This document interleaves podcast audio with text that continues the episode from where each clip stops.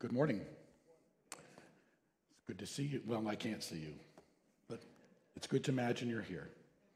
And if you're here with us online this morning, welcome to. You're part of our church family as well.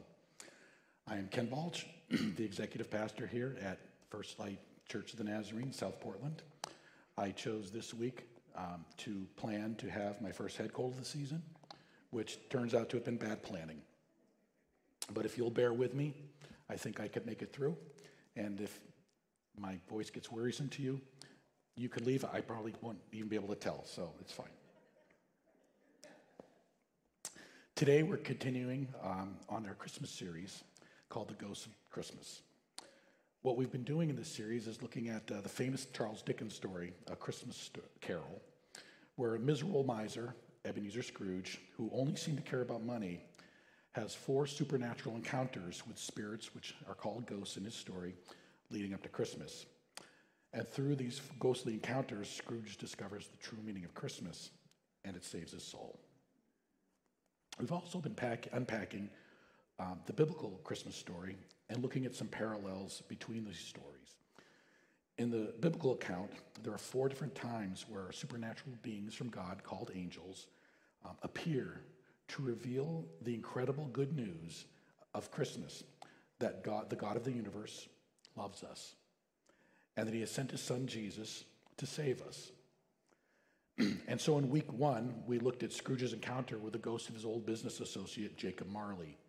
At the time, it had been seven years since Marley had died. And Marley tells him that during the seven years, he had been trying to reach Scrooge, trying to let him know that his soul was in danger. But it wasn't until this particular Christmas Eve that some higher power had allowed him to reach out and speak to Scrooge. we also looked at the story of Zechariah and Elizabeth. Elizabeth was a relative of Mary, uh, but she was too old to have children. An angel appears to her husband, Zechariah, who's a priest, and to tell him that Elizabeth will become pregnant and bear a son who will, uh, who will prepare God's people for the arrival of his Messiah uh, Elizabeth becomes pregnant and gives birth to a boy who would go on to become John the Baptist. And so, after years of hundreds of years of silence, God starts to speak and reveals that He's had a plan all along, and that the miracle that we celebrate as Christmas is about to happen. Then last week we looked at Scrooge's visit with the first ghost of Christmas, the ghost of Christmas past. And this ghost took Scrooge back in time to when he was a young man and showed him a Christmas where he had a very important choice before him the choice to choose love with his fiancee or to, to continue his pursuit of monetary wealth. And it was a very painful ex- uh, experience for Scrooge to witness and relive. And it became clear that the choice he made in his younger life had left him with deep, deep regrets. We then contrasted Scrooge's story with the story of a teenager, a girl named Mary, who also faced an important decision. But unlike Ebenezer Scrooge, and despite her youth, this young woman decided to walk a path of incredible courage and faith. And Mary becomes obedient to the plan of God and moves her small story of her life to the greater story that God is writing. Now, today, on the third Sunday of Advent, the season during which the church focuses on the practice of waiting just as Israel waited with eager anticipation for the Savior, we wait for Christmas, the celebration of Christ's birth. We wait with longing for his return again. We will be looking at Scrooge's encounter with the second ghost, the ghost of Christmas present, the day of that Scrooge is about to experience as well as the Christian, the Christmas account uh, in the Bible of when an angel appeared to Mary's fiance, Joseph. And Pastor Zahir is going to come and read for us the passage from Matthew this morning.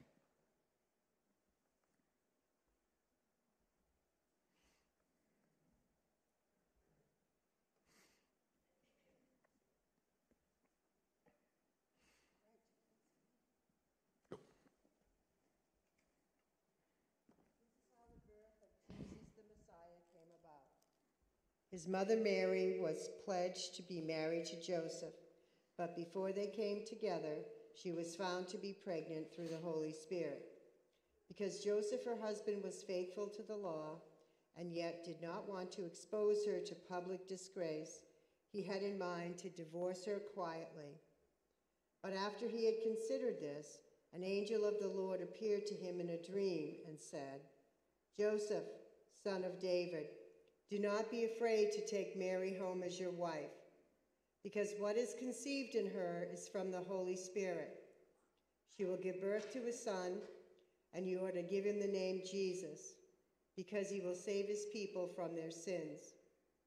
All this took place to fulfill what the Lord had said through the prophet. The virgin will conceive and give birth to a son, and they will call him Emmanuel, which means God with us. When Joseph woke up, he did what the angel of the Lord had commanded him, and he took Mary home as his wife.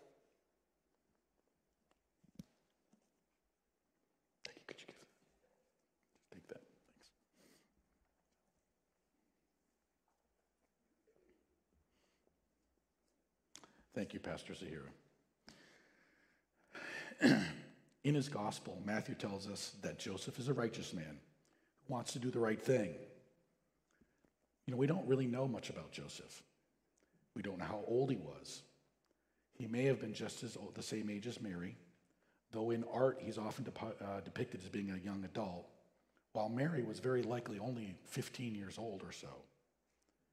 We know that Joseph is a descendant of King David, though he himself is just a poor carpenter from the sticks. We know that his family is from the town of Bethlehem, but we don't know why they had moved so far away from their ancestral home. Joseph is called Mary's husband because a marital engagement in these times technically meant that the couple was married, although they were not yet living together or having sexual relations. Having learned that his fiancee is pregnant and knowing the pregnancy didn't involve him, Joseph only had a few options.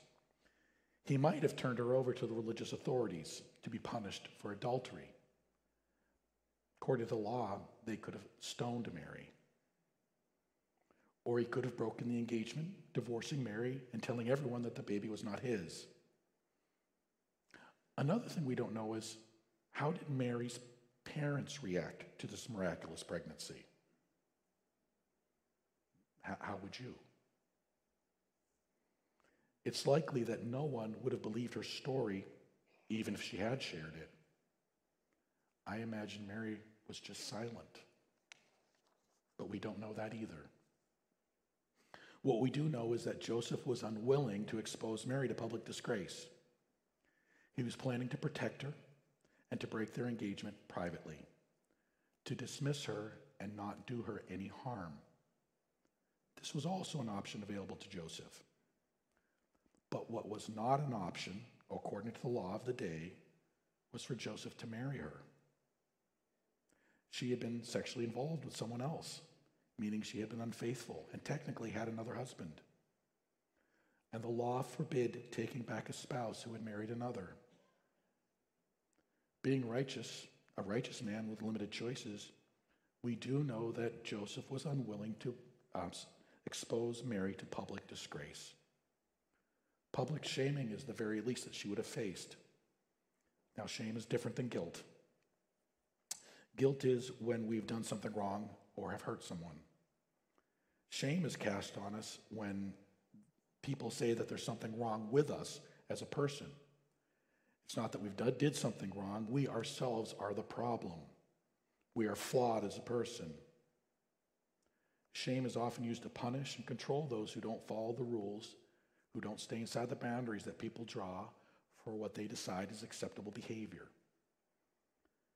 Joseph intends to do whatever he can to shield Mary from any of this. Now, normally, the formalization of an engagement into a marriage through a wedding is an occasion for great celebration. And Joseph and Mary had probably been looking forward to that. But now, I don't think so. The third ghost to visit Scrooge after Jacob Marley and the Ghost of Christmas Past is called the Ghost of Christmas Present. He showed up large and in charge, bigger than life, generous and overflowing with gladness, spreading joy wherever he go, went. And this confuses Scrooge. But the ghost reveals that the joy and thankful hearts that he sees are due to the spirit of Christmas, which he is. You know, but what is that exactly, the spirit of Christmas? Well, it's the good news that Christ has come.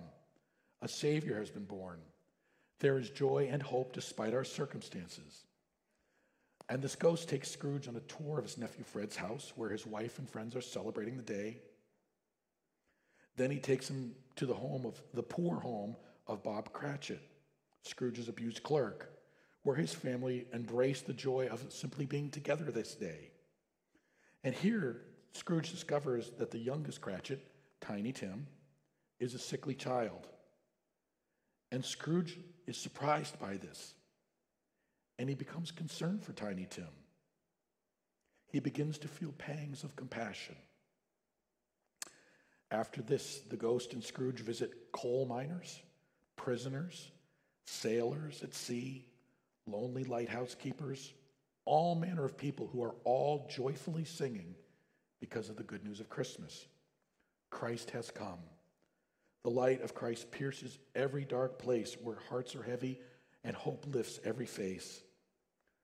And all this joy starts to get into Scrooge. He actually starts to enjoy the festivities, and his cold heart seems to be developing some cracks. Now, I first in, encountered this story in high school. I was part of a community theater group that was performing a stage version of A Christmas Carol. And I was cast as Mr. Fezziwig, that's Scrooge's boss when he was a young man. Fezziwig is a fat, jolly, joyful, and generous employer who dances and sings and entertains. And he encourages Scrooge to stop working, enjoy the day. Sadly, there are no known pictures of me in a white wig and festive coat and stockings that I wore for the part. That's not me. But for me, Fezziwig was merely this over the top character who was obnoxiously fun to play. But the themes in Dickens' story winding around all of this were unfamiliar to me. I grew up unchurched and had never read the Bible. I didn't know any Christians. And A Christmas Carol was the first redemption story I remember reading. As this terrible Scrooge jerk changed, I learned that no one becomes miserable without a lot of good reasons. And that sort of made sense. The Ghost of Christmas Past revealed the painful childhood that Scrooge had endured, rejected by his father after the death of his mother, abandoned alone at school year after year while all his friends went home with their families who loved them. Eventually, Scrooge's sister convinces their father to let Scrooge come home. Now, family struggles and brokenness, uh, those were things I had seen and experienced, and they made sense to me. Now, at, at Fezziwig's Christmas party, we see Scrooge's young man uh, in, uh, learning, uh, he's an apprentice to the money lending trade, and he's engaged to a beautiful young woman named Belle. The next we see them is some years later, and we learn he's become consumed with acquiring wealth, and that his miserly ways are the result of his need for security in wealth above all things. this visitation of the ghost and seeing his own painful, life choices again begin to break through Scrooge's cold and hard heart. In the book by Dickens is a scene I've never seen in any of the film versions of the story. The ghost of Christmas present takes Scrooge to see Belle and to learn that she, um, the, the, the, the, Belle, who is his uh, a fiance he had abandoned, and he learns, sees her now surrounded by her children who love her, with her loving husband, content and happy. All of this, Scrooge begins to realize could have been his. And he seems to begin to thaw, realizing that all of the happiness and love of other people that he is missing. And he begins to, uh, to experience the slightest glimmers of regret and remorse and maybe even some hope. Now, I was a blue collar kid from a shipbuilding town. I wasn't used to thinking about such grand themes. But one of my friends at the time, one of my best friends at the time, was named Rick. and he played Scrooge in our version of the story. And Rick embodied the wiry, hard ankled, and cold Scrooge that we see in the video clips. But Rick was an old soul, full of dry wit and wisdom for a young guy. And no matter how stressful things might get, Rick was always just as cool as could be. He just never got mad. He would just get quiet and start figuring, figuring out what to do. And we had lots of fun and shared many, many adventures together that I never told my children about because they didn't need any inspiration to cause mischief that they didn't think of on their own. Friendships develop strong bones when we work and play together. And friendships make us better when we take care of and watch out for those we share work and play with. Rick and I shared a lot in common along with doing theater together. We were both the oldest children in our families. We both had single moms who worked hard to take care of us. We were both responsible. We loved to walk and hike and talk and imagine better futures than the ones we were experiencing. I hung out with his mom and sister, and people assumed we were brothers. You know, finding our people makes life better, doesn't it? Scrooge didn't have anyone he cared for, and only his nephew Fred who cared for him, and Scrooge couldn't be bothered with Fred. Opening our hearts to others can make us feel vulnerable and being vulnerable can be scary. Some people are so afraid of scary things that they don't ever put themselves in a position where anyone could hurt them. Now, the ghost of Jacob Marley had told Scrooge that he had won the opportunity for Scrooge to change the course of his life. Marley explained that every person's calling in life is to offer comfort and mercy to others, and that the welfare of other people is our responsibility. The ghost of Christmas present then helps Scrooge see the effects of kindness on the people around him and the need for mercy experienced by so many people around us. And Scrooge begins to see other people, whereas before he had only been considering himself. Mercy is love offered to another. And love changes us when we offer it to another. Think about Joseph. He may have been brokenhearted. We can assume he was at least disappointed. Still, Joseph chooses the high road. He will not be responsible for Mary, exposing Mary's betrayal or subjecting her to shame. Joseph chose mercy. It says in Matthew, but just when he had resolved to do this, an angel of the Lord appeared to him in a dream and said, Joseph, son of David, do not be afraid to take Mary as your wife, for the child conceived in her is from the Holy Spirit. She will bear a son, and you are to name him Jesus, for he will save his people from their sins. Do not be afraid. We see this phrase a lot in the scriptures. What exactly is it that's frightening when God breaks into an otherwise ordinary, ordinary day. Are angels really scary? Scripture just takes angels for granted. They simply are. They seem to be beings who normally live in the direct presence of God. They've come from God only to deliver a message when some unusual direction is needed.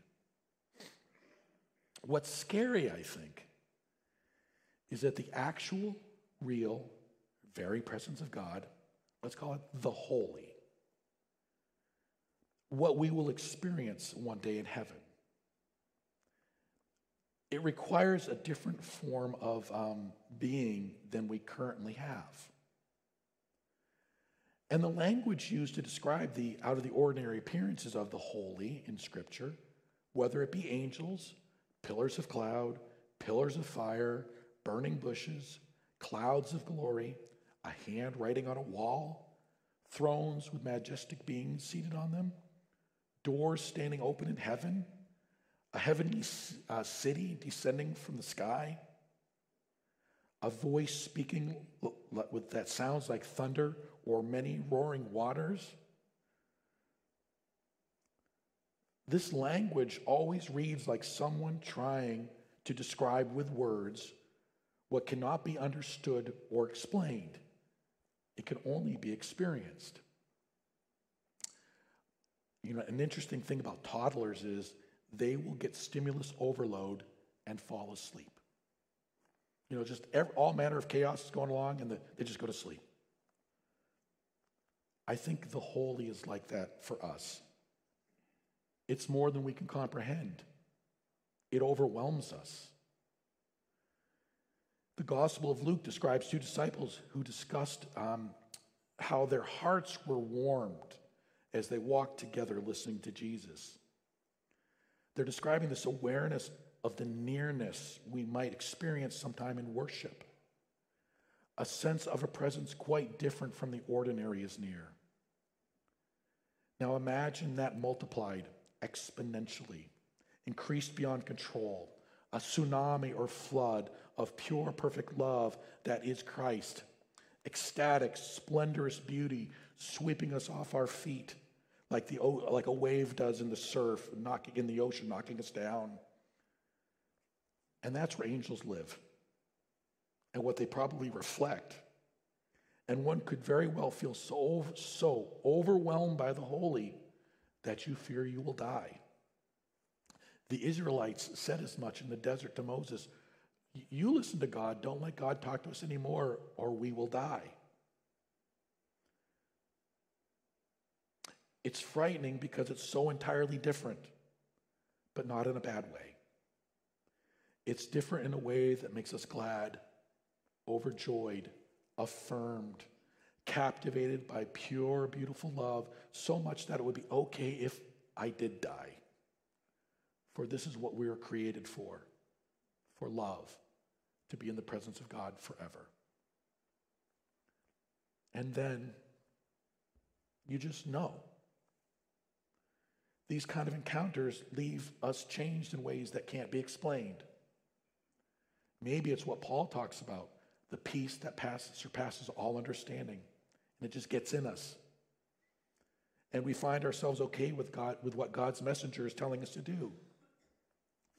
And we see this all through Scripture, even to break tradition and marry this pregnant girl, or to take back an unfaithful spouse, as, uh, as God told uh, to, to take Gomer back in the Old Testament. Or to go back to Egypt and confront the Pharaoh and tell him to let your people leave slavery. Or to listen to God's beloved Son. Or to go to your despised enemies and share with them the good news about our Savior who has come to rescue us all from death. Or to forgive someone who didn't ask. Or to offer help to an unfriendly neighbor or to assume the best of someone who you normally would assume the worst about. To love your neighbor. To stop trying to make everything happen yourself. To listen to and trust God. Angelic meetings are rare. The holy crashing into an ordinary day is not normal. And we can't rely on these exceptional occurrences for daily direction. Instead, God sent us his son. Jesus Christ, so that we might learn from him how to live a life of love, to live a life shaped by trust in God. Theology tells us that part of the reason for Jesus' coming was to reveal to us what God is like, so that we could understand his love, what it looks like to love one another. Christ became as we are, so that we might become as he is.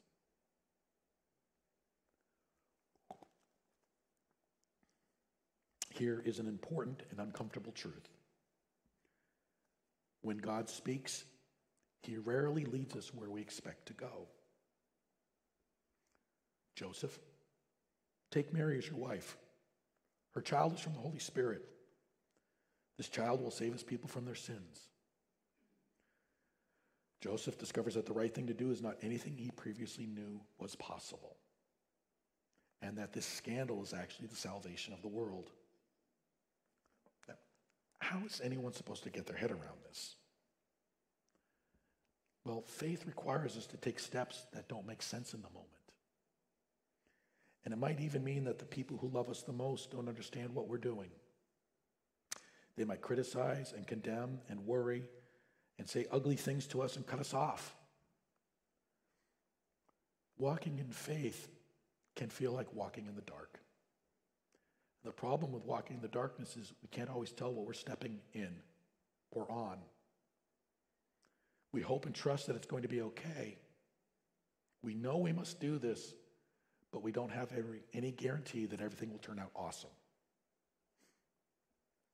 Weddings and babies are things we often celebrate, but they can be scary and leave us wondering what we've gotten ourselves into. Not everyone would have supported Joseph's decision, and they would have assumed that they were justified uh, to criticize and condemn this young couple. Joseph and Mary were breaking the rules, they were ignoring traditions, their actions were wrong. When God is with us, it can still feel very lonely. The Ghost of Christmas Present has led Scrooge through countless scenes of bounty, homecoming, and joyful song in circumstances that did not cause the joy that he witnessed. The Spirit's presence produced the generous feelings and bountiful hope. Toward the end of Scrooge's journey with the Spirit, he notices that the stout, boisterous ghost is rapidly aging, growing weak and tired. The ghost explains to him, I live only one day. Then Scrooge sees something unsettling. When I told my wife I had to I was going to be preaching this sermon, she said, "Please don't tell me you're going to use this scene." It is not warm and fuzzy. It's a little bit scary. But let's just watch this clip. Spirit, forgive me, but I, I see something strange and not belonging to you there, beneath your robe. Is, is it a, a foot or, or a claw? It might be a claw for all the flesh that is on it. Look. Look down here. Spirit, are they yours? No, they are man's. This boy is ignorance. This girl is want. Beware of both of them, but most of all beware the boy. For on his forehead I see that written which is doom, unless the writing is erased. If you deny him, slander those who tell others about him, admit he exists but do nothing about it, then doom will engulf you all. Are there no shelters? No charities to help them? Are there no prisons? Are there no workhouses?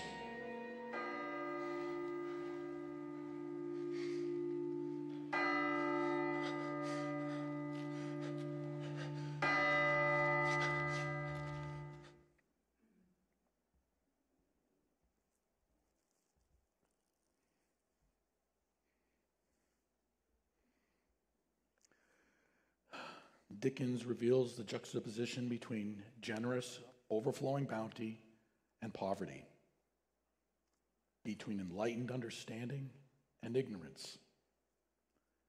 How do we live with one and tolerate the other? How do we enjoy the benefits of one and ignore the other and think it's not our responsibility? This is some of the tension of the cross. We celebrate God is with us, and we ask, Where is God when suffering? We pray faithfully, Give us this day our daily bread, and then wonder why there are so many hungry and homeless among us.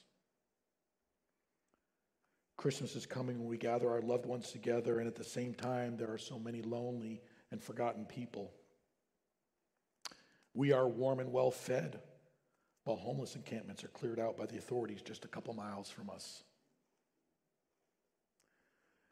The ghost tells Scrooge that poverty is terrible and destructive, but ignorance is worse. I will say that willful ignorance, pretending that we don't know we, we about or aren't responsible to do something about the plight and pain of others, is the opposite of love. Hate is not the opposite of love. Indifference is the opposite of love. It is human nature to, un- run, to avoid unnecessary suffering. We run a- away from discomfort and pain. We learn not to touch a hot stove, not to stick our hands where they don't belong, to look both ways before we cross the street, and not to poke bears. We try not to be dumb and hurt ourselves if we can avoid it. However, if someone we love is struggling, hungry, naked, unjustly persecuted, then love compels us to rush toward their suffering to help them. If we pretend we don't know, can't see, weren't told, aren't responsible for someone we claim to love, then maybe we don't really love them. Who is my neighbor? The rich young ruler asked Jesus, who answered him through a parable. Your neighbor is anyone requiring mercy. Jesus said that there will always be poor people, so there will always be people we can help. And that is what love does. God speaking to us is not meant to tell us, hey, good job.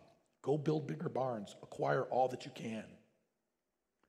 Jesus said to another young man, Sell all you own and give to the poor. Then come, follow me. And that is not convenient. Love usually isn't convenient. When God speaks, He rarely leads us where we expect to go. God is more likely to shake us up and stretch us in good ways. Because, as the scripture says, we are His workmanship, created in Christ for good works, which God prepared beforehand to be our way of life. As Joseph suddenly found himself the husband and protector of Mary and her child, as Scrooge begins to grasp that his life's a wreck and the well being of others is his responsibility, so are we meant to engage with those around us and to help one another, even and especially when it isn't easy.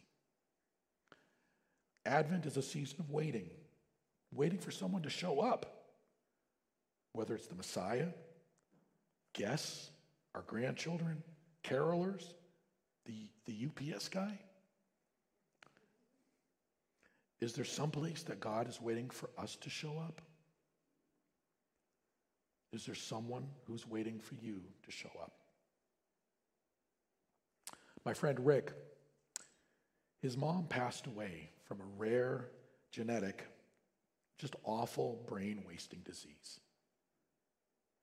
Rick took care of her for years. After she passed, he became fearful that the same genetic disease would affect him. He became so possessed by fear of the suffering he'd seen his mother experience, fear of this awful disease, that Rick died by suicide. The autopsy showed no sign of the disease, but Rick was still dead. Fear can kill us. It can divide us. We know it does. Separate us from others. It oppresses and crushes. And the scripture says, in response to fear, that perfect love drives out fear.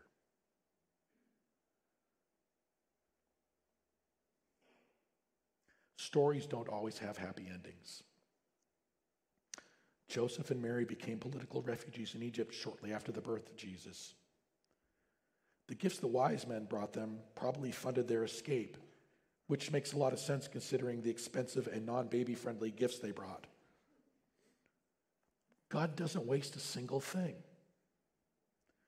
We leave Scrooge in the middle of his story with disconcerting visions of children suffering, feeling helpless and disoriented. And sometimes we don't know what the right thing to do is. And here on the third Sunday of Advent, we lit the candle for joy. Joy exists right next to pain.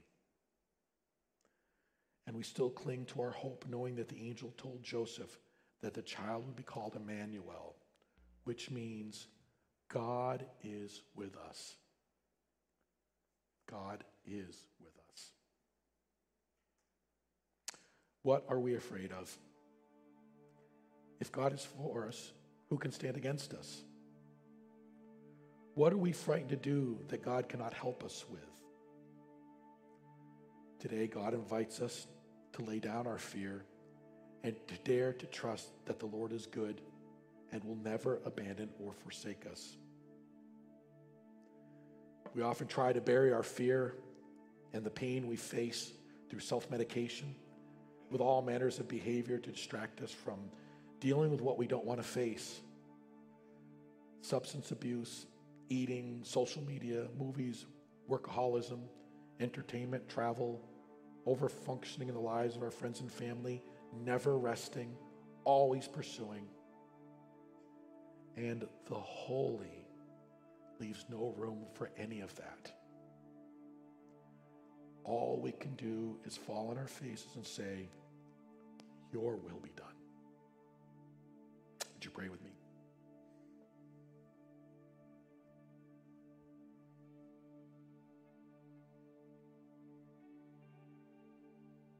Father, so often we fill our hands with the things we control and our hearts and minds with busy things so that we don't have to think about the things we're afraid of.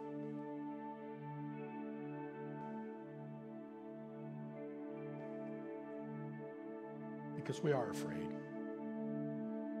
We fear for ourselves and for the ones we love. But you stand amongst us. And you said that your Holy Spirit would pour out your love through our hearts like springs of living water. Springs are for the people around us. So may we be pure vessels for your desire to ascend from the silence of our lives into the lives of the people around us. May your grace be sufficient to allow us to let go of the things we fear and to fill our hands with you and our hearts with you. On this third Sunday of Advent, may your joy be ours. God's people all said, Amen.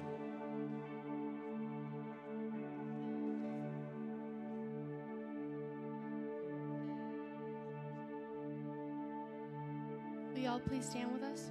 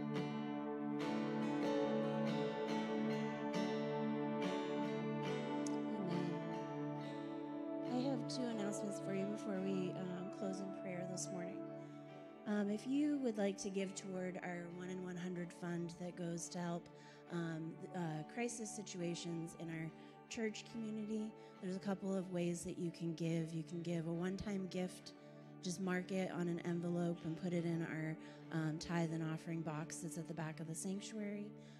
If you would like to be a regular 1 in 100 giver, um, you can either just give regularly into our offering like that, or you can go online um, on our website and there's a tab to mark if you're doing online giving uh, for it to go to 10100. We appreciate having um, you as our partners to help um, with those needs that come up throughout the year. Our second announcement is that next Sunday on Christmas Eve, in our service in the evening at 6 p.m. Afterwards, we're gonna uh, we're bringing back an old tradition of our cookie exchange. So we're excited to uh, share a time of fellowship afterwards, after the service. And so if you'd like to stay and participate, uh, we ask that you bring a tray of cookies to share and then to join us to eat the cookies and then take a few cookies home um, at the end. And so if you'd like to join us, we'd love to have you stay for a time of fellowship next week. Let us pray. People of God, we wait with hope we wait with courage. We wait with joy unspeakable, full of glory. We wait with the assurance that the liberator will come in peace, in justice, and in power. Amen.